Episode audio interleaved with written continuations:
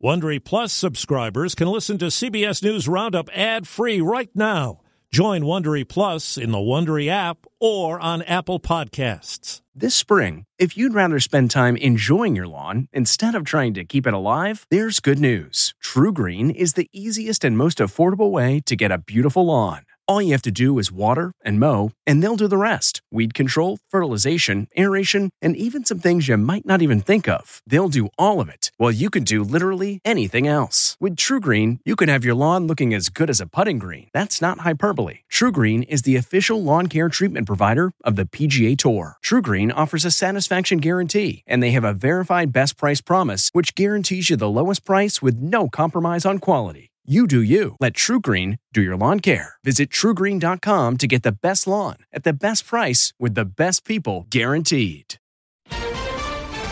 The President and the Pope They share a faith that is built on compassion.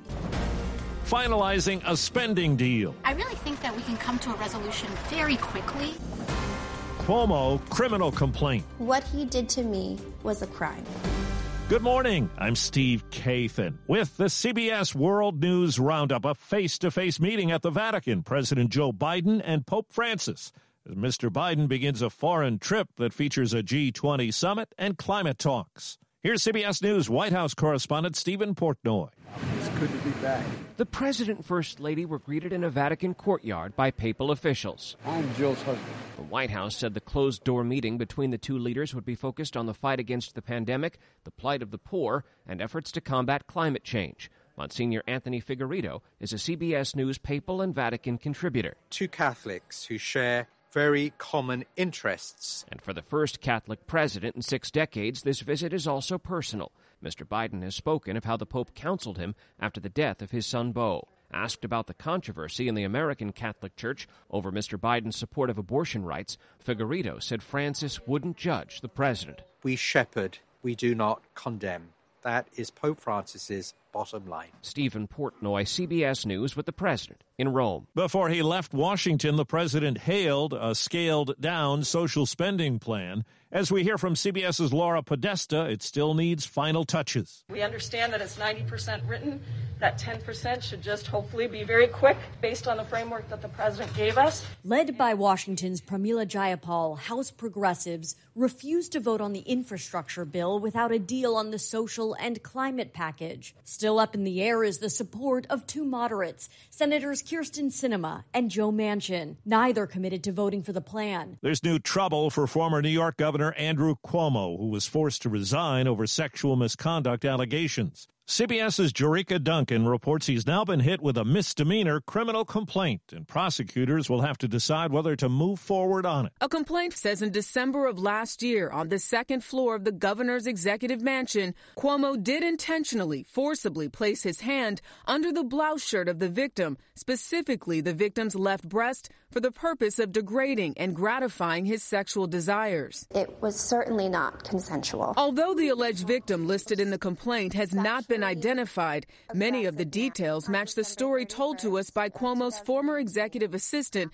Brittany Commisso, in an exclusive interview last August. He put his hand up my blouse and cupped my breast over my bra. In a statement, Commisso's attorney said his client was surprised by the filing of the criminal complaint, but will continue cooperating in pursuit of blind justice. The Justice Department has reached a deal with the victims and families of nine people shot and killed at a black church six years ago in Charleston, South Carolina.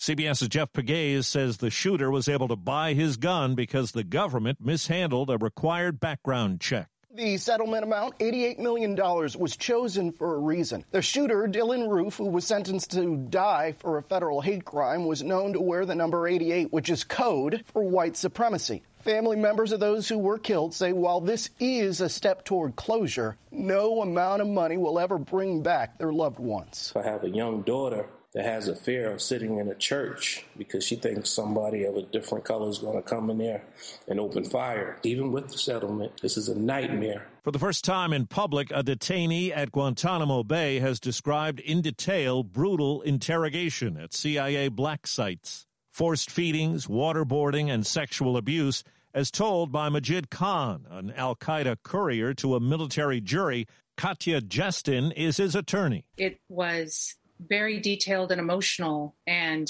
really laid bare the sadistic treatment that he experienced at the hands of the CIA. That jury is considering Khan's sentence for war crimes. This episode is brought in part to you by Audible, your go to destination for thrilling audio entertainment. Whether you're looking for a hair raising experience to enjoy while you're on the move or eager to dive into sinister and shocking tales, Audible has an exclusive collection of thrillers from best selling authors that will keep you on the edge of your seat. Like James Patterson's first audio only thriller, The Coldest Case. Experience stories like never before, where every chilling detail is brought to life by captivating sound design. Plus, as an Audible member, choose one title a month to make yours forever. And now, new members can try Audible free for 30 days. Just visit audible.com slash WonderyPod or text WonderyPod to 500, 500. That's audible.com slash WonderyPod or text WonderyPod to 500, 500. It's showdown day in New York City. By the end of the workday, city employees will have to show proof they've received at least one COVID 19 vaccine shot. Those who don't will be put on leave. It could mean fewer police officers and firefighters will be on the job. I've got the vaccine myself personally, but still, it's a freedom of choice for some of these guys. New York City Mayor Bill de Blasio vows to fill gaps and hold firm. People want these jobs. Anyone that doesn't want to do the job anymore, I know someone else will step up and fill it. There is court action to try to stop the mandate. Florida is suing the Biden administration over its COVID vaccine mandate for federal contractors.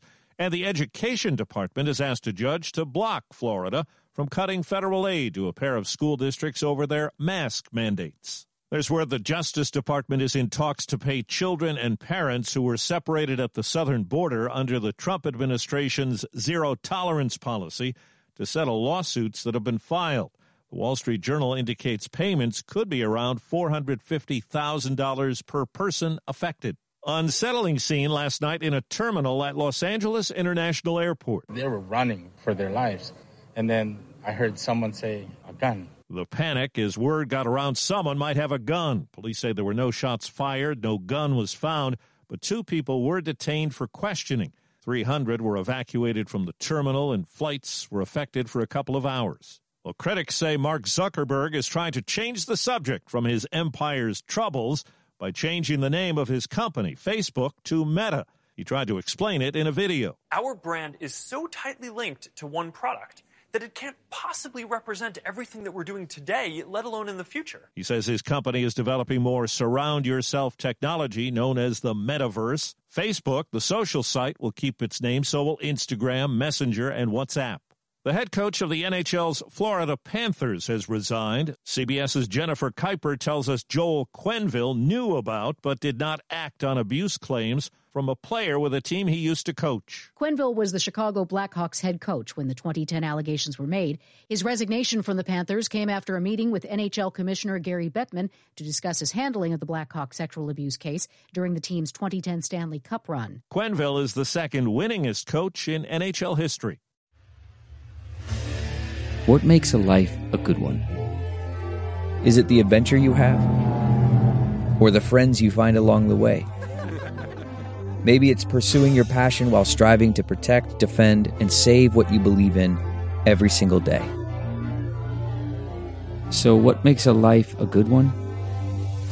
In the Coast Guard, we think it's all of the above and more. But you'll have to find out for yourself. Visit gocoastguard.com to learn more. Baseball's Fall Classic is set to resume. After a day off for travel, Game 3 is set to take place here in Atlanta tonight. Braves fans have been waiting a long time for the World Series to return here. Oh, man, was that 1999? 1999. It's been a long time. Yeah. The series right now is all even at one game apiece. Weather could play a role. The forecast calls for rain much of the day. Steve Futterman, CBS News at the World Series in Atlanta. The New York Times reports NFL Commissioner Roger Goodell made a total of nearly $128 million in salary, bonuses, and other benefits over the league's past two fiscal years. That figure emerged at owners' meetings that just wrapped up in New York City. 90% came from bonuses Goodell earned for helping arrange a new labor deal with players and negotiate a massive media rights package. That's the World News Roundup. The broadcast is produced by Paul Ferry. I'm Steve Kathan, CBS News. If you like CBS News Roundup, you can listen early and ad-free right now by joining Wondery Plus in the Wondery app or on Apple Podcasts. Prime members can listen ad-free on Amazon Music. Before you go, tell us about yourself by filling out a short survey at wondery.com/survey. For more than 2 centuries, the White House has been the stage for some of the most dramatic scenes in American history. Inspired by the hit podcast American History Tellers, Wondery and William Morrow present the new book, The Hidden History of the White House. Each chapter will bring you inside the fierce power struggles, the world-altering decisions, and shocking scandals that have shaped our nation. You'll be there when the very foundations of the White House are laid in 1792, and you'll watch as the British burn it down in 1814. Then you'll hear the intimate conversations between FDR and Winston Churchill as they make plans to defeat Nazi forces in 1941 and you'll be in the Situation Room when President Barack Obama approves the raid to bring down the most infamous terrorist in American history.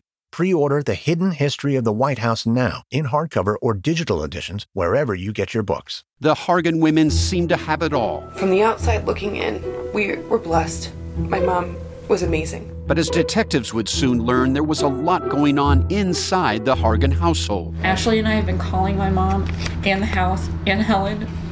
No one's answering. 63 year old Pamela Hargan gunned down in her own home. Her youngest daughter, Helen, lay dead upstairs. Patrol, when they arrived, assumed or thought that there might have been a murder suicide. But for the detectives on the scene, there were things about the scene itself that were concerning to us on day one. Who would want to kill their mother and their little sister? There is no boogeyman here. It is exactly who we think it is.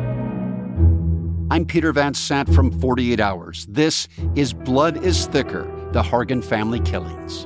Listen to Blood is Thicker The Hargan Family Killings early and ad free on Wondery Plus.